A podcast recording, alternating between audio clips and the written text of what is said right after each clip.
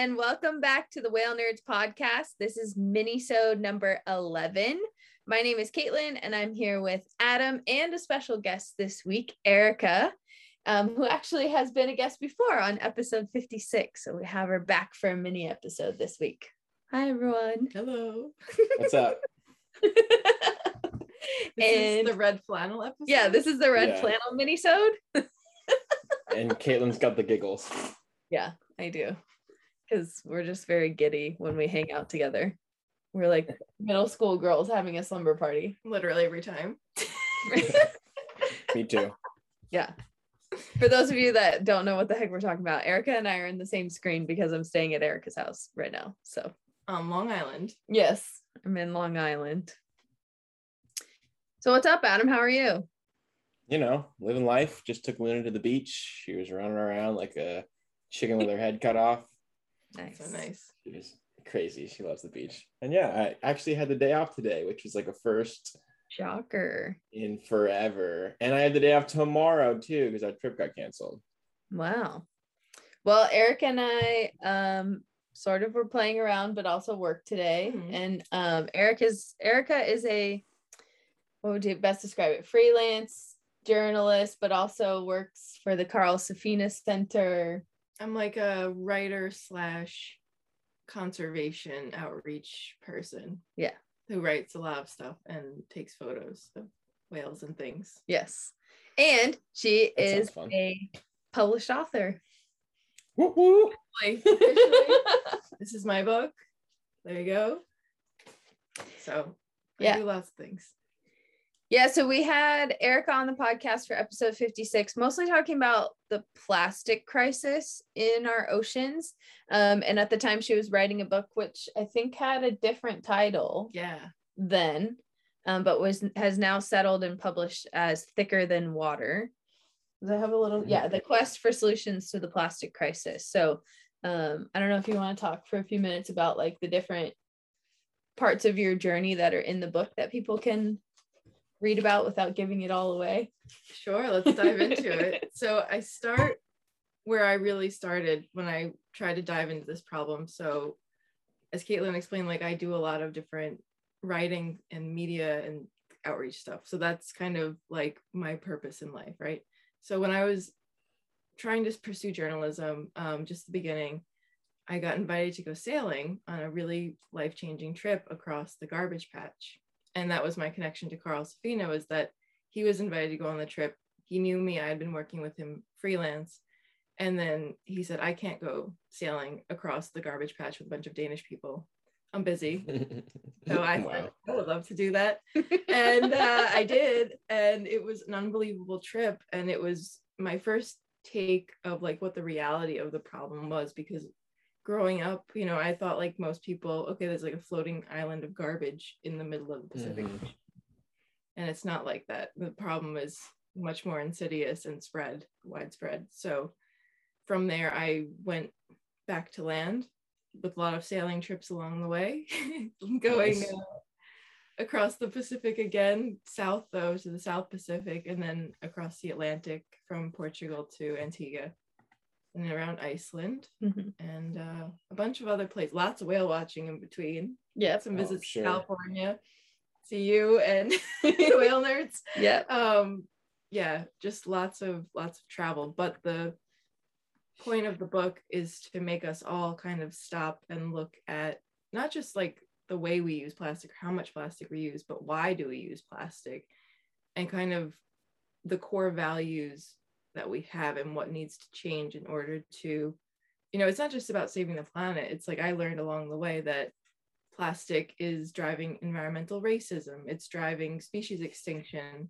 Um, our whole biogeochemical nature of our planet is changing. Like soil is changing. And i come from a family of farmers on my mom's side. So when you hear about fruits and vegetables and plants with plastic in it that's really alarming um, when you're so connected to the earth so that was my my journey i also i'm a wildlife rehabilitator so any wildlife harmed by plastic it really kind of pulls at my heartstrings like most people but I know the suffering up close, I guess. So it's it's pretty depressing. Someone recently recently reviewed my book. They were like, a readable book. on a very depressing topic. And I was like, like that's that is very true.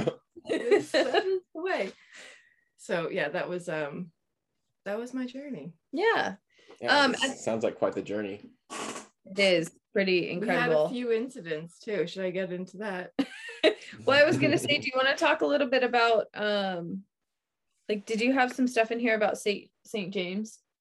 Or Yes. where- yeah. Yeah. I think that's something that I mean a lot of our listeners are pretty aware of like the plastic crisis in in the ocean, but also like the chemical part of it and the human risk part of it, I think is something that maybe not everyone's so well versed in. I don't know if you wanted to talk about that for a minute. Yeah, of course. those Um, are those are really good points. And again, like you look at the book and you're like, oh, plastic in the ocean. And that was like a way that our narrative globally has really focused on plastic because the ocean is a huge repository of plastic. Like, no doubt there's problems there because it's just so filled.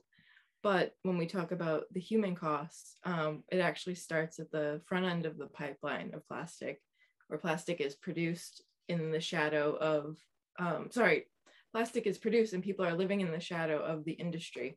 And Mhm. uh, these toxic chemicals used in the production of plastic, which are a lot of um, phthalates and dioxins and heavy metals sometimes, there's a, a lot of different chemicals that are kind of proprietary and it's not known what goes into every single type of plastic. Um, but we do know certain chemicals go into specific types of plastics. And those chemicals, when they're uh, processed, they can emit toxics into the air around. So um, there are people, mostly people of color, um, indigenous communities that are forced onto these so-called fence lines. Um, and it's really a heartbreaking situation of environment, like clear, envi- very clear environmental racism. And I went to Mhm. St. James, Louisiana, um, where Formosa Plastics, which is a Taiwanese company, is planning to build a huge factory. And it would be like a $9.4 billion factory making all kinds of different plastics um, at great cost to the community. And this community already has 12 industrial facilities. So it can't take any more. And there's a remarkable effort by residents of that community, led by Sharon Lavigne of Rise St. James. Um, and she's an environmental hero, environmental justice hero. Um, but yet the fight is not over. So it's like we all have to be allies to these communities and not just say, oh, they have to defend themselves. Because it's almost it's a problem that's like so great. You're up against a huge billion billion dollar corporation. Like that's just not a fair fight. Yeah. So that's the story of St. James in short, very short. Yeah. form. I remember um watching a plastic ocean on Netflix Yeah. and there's this scene where they go to I can't remember which island it is, but there's an island and uh, in the South Pacific, and essentially there's just you know plastic washing up on the island, and Yeah. people start to use it as um Right. like as something to burn, you know, so that so Yeah. they burn it as something to get his fire started so they can eat, and so all this, and then you know it gets to the air and their lungs are all messed up and it, it really is i mean whichever way you look at it you know from an environmental standpoint from an ethical standpoint from a social standpoint like it's just destructive at the end Right. of the day Yeah. um, and you're right like when you're going up against billion dollar corporations it's impossible it seems like especially for those lower communities that don't really get a lot of help right. Yeah. One, I think the other thing to maybe take home from that is like, we're not going to recycle our way out of this, Right. right? No. Like, there's no way that we can deal with what's already in the environment without addressing Yeah. like the corporate level Exactly. crime that's happening against our planet, basically. Yeah, it is a crime too. Like no one asked for this and suddenly like the corporations are shifting it to be like, oh well people want convenience, so we make plastic, but that's not necessarily what people are asking for. In fact, like it feels like discontent is so high right now. Mhm. Like we need connection and cooperation and understanding and a clean environment, of course, especially for the whales. Yeah. But people too. Yeah. Um, and there are some there are some adventurous passages because Erica tells some of her firsthand Sailing stories. accounts of sailing across the Pacific. And Yeah. did you have a sailing across the Atlantic personal account too? that one didn't go in the Okay, book, yeah. but um, I'm hoping to write a few excerpts of like not excerpts, but um, you know, subsequent stories about that.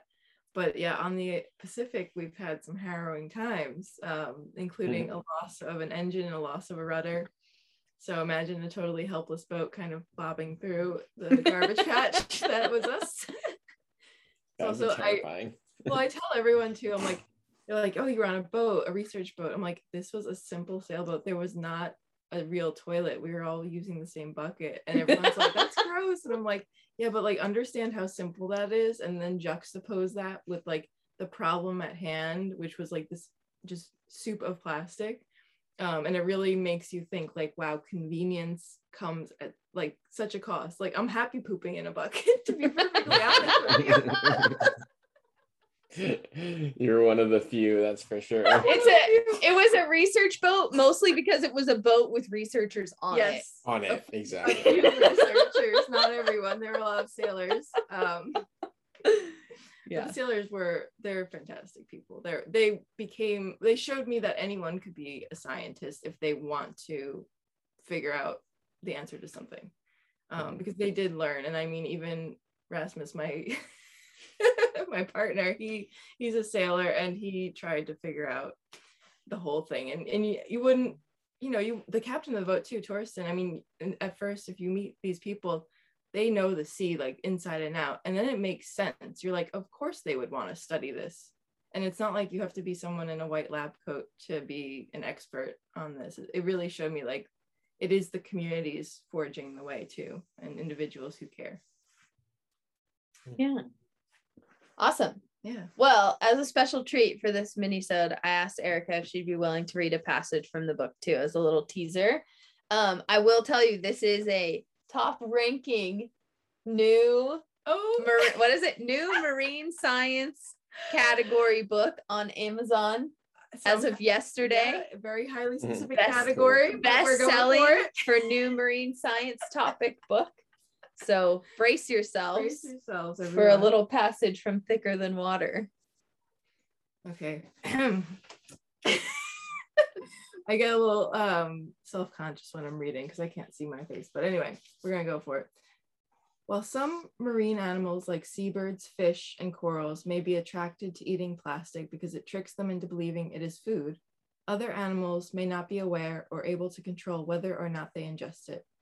This is the case for filter feeding animals of all sizes, from the blue whale, Earth's largest living animal, which can grow as long as three full size school buses parked in a straight line, to blue mussels, which can fit comfortably in the palm of a human hand. These very different creatures both use their bodies to sieve small living organisms like krill and plankton out of large quantities of seawater. Because microplastic is roughly the same size and shape as filter feeders' food sources, it is easily, though unintentionally, incorporated into their diets. I'd gained some firsthand insight into the ubiquity of unintentional microplastic consumption in the seas a few years after Plastic Change's Los Angeles to Honolulu expedition, when Torsten, the captain, and I sailed together again, this time around the western and north coast of Iceland. On that journey, arranged by Ocean Missions, a marine conservation organization newly founded by Spanish marine biologist Belen Garcia Ovide, we observed humpback, orca, minkies, and sperm whales feeding in waters carrying considerable, considerable amounts of microplastic. Hers would be among the first groups in Iceland to investigate local microplastic pollution, despite the country's emergence as a tourism destination following the dramatic eruption of its. Oh God, I have to say the name of the volcano in Iceland, and I can't do it. Uh oh. Eyjafjallajökull. I don't know. I'm so sorry, Iceland. I didn't mean to do that. I probably should know how to say it. It's in my book. Yeah, you should. I should know. Anyways, We're gonna back to reality. I will own it and say I will learn how to say that word. um, volcano in 2010, and all the plastic, oh, all the plastic the influx of visitors inevitably brought. While the Icelandic waters were not as polluted as the eastern North Pacific gyre, they certainly contained microplastic. The remote frigid sea was also full of life teeming with cod and capelin, so much cod. And overall, seemed our manta trawls were more likely to swallow seaweed, plankton, or fish eggs, favorite foods of marine creatures than microplastic. However, this also meant microplastic was mixing with the whale's food, right where we witnessed whales actively searching for something to eat. I remember watching a small group of humpbacks, their barnacled pleated chins swelling like bellows as they gushed great mouthfuls of seawater through enormous baleen plated jaws, entrapping krill, capelin, copepod. A filter feeding adult humpback whale draws in nearly 19,000 liters of water and one and a half metric tons of krill per day. As the crew observed the whales, Canadian marine biologist Charla Basran, who had also joined Ocean Mission's expedition, had remarked, wow, imagine how much plastic they trap in each gulp. Dot, dot, dot. Our trawls revealed that where sea life gathered, microplastic was also likely to intrude. The whales really could do nothing to avoid eating it. Surprisingly little research has been done to understand why microplastics and wildlife are congregating in the same areas of the ocean. However, scientists associated with the I, I said the wrong word. Scientists affiliated with the University of Siena in Italy have noted that in the north northwestern Mediterranean, cool, nutrient-rich offshore currents appear to attract both plankton and microplastics into a key fin whale feeding ground, the Pelagos Sanctuary for Mediterranean marine mammals. Like humpbacks, fin whales use mouths outfitted with baleen to filter plankton and small fish from seawater. If microplastic is aggregating in whales' feeding grounds, it's likely they're consuming it. Basran, who studies whales in Iceland, pointed out that the deep seas we were sailing also experienced much upwelling of cold, nutrient-rich water. Off Iceland's northern coast, an unusual confluence of warm Atlantic and cold Arctic currents also seems to attract marine life and people. Where there's plankton and fish, whales and fishermen follow, Basran had said, pointing to several hulking fishing vessels looming nearby, spooling in their plastic longlines. From these Icelandic waters, we pulled out tiny nylon fibers, which we could clearly identify as pieces of fishing nets and lines. Like the gear being hauled up by the fishing boats, these lines were clear and blue. All across the world, non human animals are suffering the consequences of humanity's plastic addiction far more quickly than we are learning how exactly they, and perhaps also we, are being harmed. What's more, all the microplastic ingested by or entangling animals, in addition to that skimmed off the top layer of Earth's waterways, does not account for all the plastic that, it, that is expected to be in the oceans. To find the rest of humanity's missing plastic, scientists have had to dive deeper, probing for plastic out of sight below the surface. So that was a little passage about the impact of microplastic on whales specifically, um, but also the idea that you know, for all the research we've done, and most of the research I've been involved in or have documented has happened on top of the surface of the ocean. And we know that that's not where all animals feed, it's not where all animals live. Um, but we do know that since animals are eating plastic, there is some in their bodies. So when we're trying to understand where did all the plastic that we've created go, some is in the ocean, yeah, some is inside the animals, but there's like a lot out there that's not accounted for. So where is it? Is the question. So I dive into that in the book a little bit more. Hope you Woo-hoo! enjoyed it. Sorry, you. sorry, I cool. again for the volcano. I feel very bad about it. I just we should have thought of that when we previewed the passage. I know, I know. Well, fine. We'll have to ask yeah. an Icelandic person how to pronounce it. Well, Ocean Missions, they operate in Iceland. They'll they'll school me on that. I can count on them. They're great.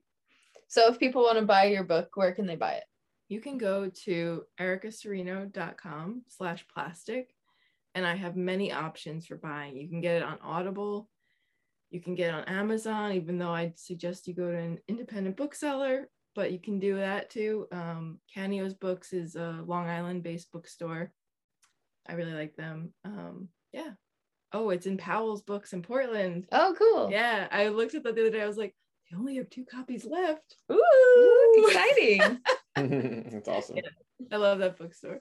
Um, yeah, so all over. But yeah, if and if anyone is interested in like sharing their plastic stories with me, that would be uh, a cool opportunity too. Because I'm always ready to amplify any efforts out there for solutions because we need some solutions these days. Yeah, for sure. Um, can they find you or your work on social media anywhere? I'm on the Instagram and the Twitter.